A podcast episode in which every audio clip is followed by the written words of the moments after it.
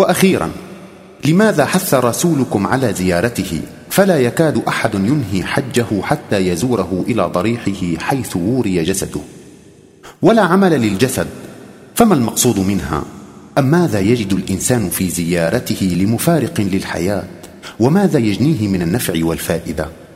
لقد ذكرت لك مكونات الإنسان النفس والروح والجسد. والنفس هي الذات الشاعرة. وهي عنصر نوراني لا تمتد إليها يد الفناء. فإذا ما فرقت الروح الجسد ومات هذا الإنسان لبست النفس الحال الذي كانت وصلت إليه في الحياة الدنيا ورافقت إمامها في الكعبة إلى الحضرة الإلهية. والرسول صلى الله عليه وسلم عند انتقال جسده الشريف ووري تحت التراب. ولكن نفسه حلقت بجنات الذات الإلهية.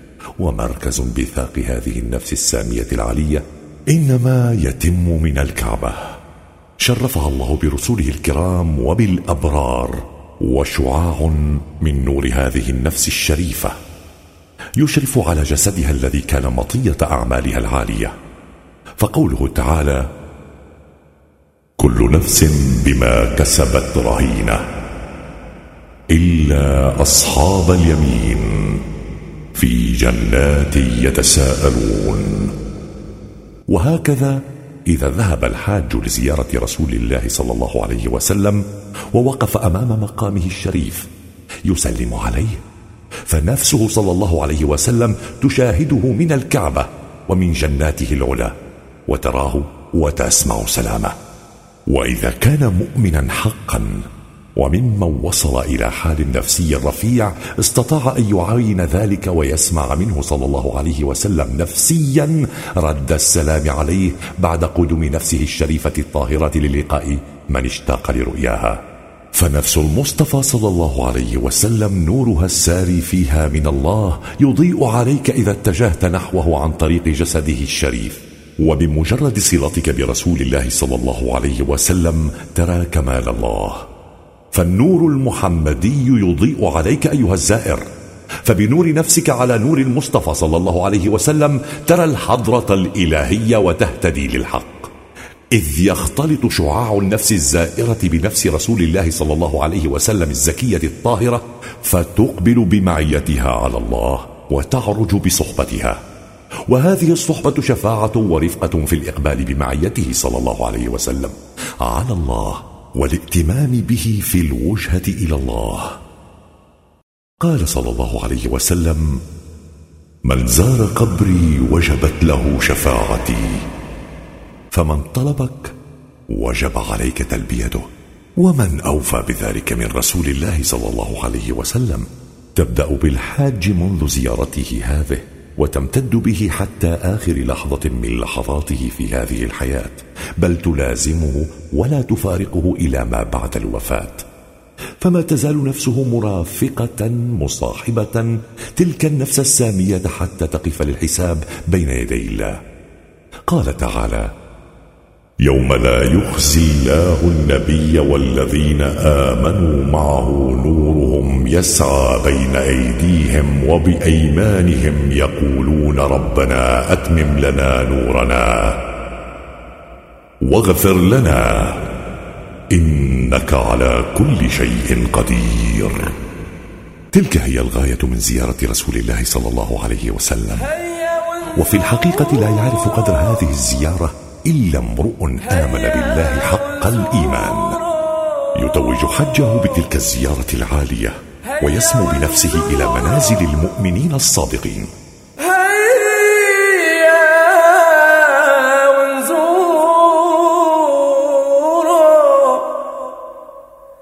سيدنا النبي سيدنا النبي سيدنا النبي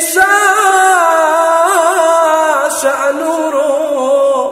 هيا ونزوره هيا ونزوره هيا ونزوره سيدنا النبي شاشع نوره. الله أكبر. سيدنا النبي شاشع نوره. الله أكبر. هيا ونزوره سيدنا النبي شعشع نوره الله أكبر. سيدنا النبي شعشع نوره الله أكبر. كعبة عروسة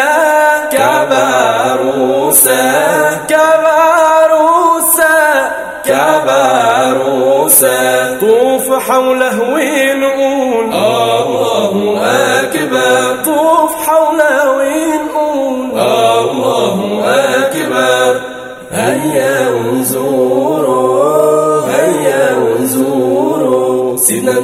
شعشع نوره الله أكبر.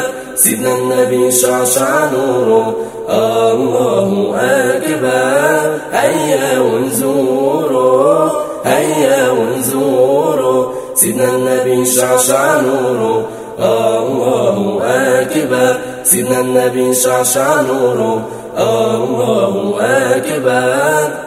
إذا تمنينا إذا تمنينا إذا تمنينا إذا تمنينا على النبي صلينا.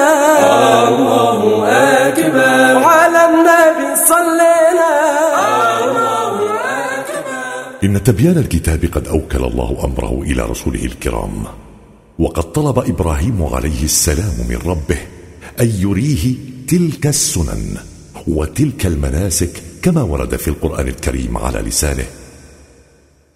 وأرنا مناسكنا وتب علينا إنك أنت التواب الرحيم. لقد رأى إبراهيم صلى الله عليه وسلم بنظرته البعيدة والعميقة ما لهذه المناسك من أهمية وما تنطوي عليه من حكم لأن الإنسان إذا لم يعرف الغاية من العمل الذي يأمره تعالى به أو ينهاه عنه فإنه يسهل عليه أن يستبدل نسكا بغيره معتقدا أن هذا الاستبدال هو الأصلح. قال تعالى عن لسان سيدنا إبراهيم ربنا وابعث فيهم رسولا منهم يتلو عليهم آياتك ويعلمهم الكتاب والحكمة ويزكيهم. إنك أنت العزيز الحكيم. إذ لا يكفي تعلم الكتاب وحده دون معرفة الحكمة منه. ومن تعلم الكتاب وحكمته فقد أوتي خيرا كثيرا. وكذلك نال سيد الخلق محمد صلى الله عليه وسلم أعظم علم وحكمة من الله تعالى.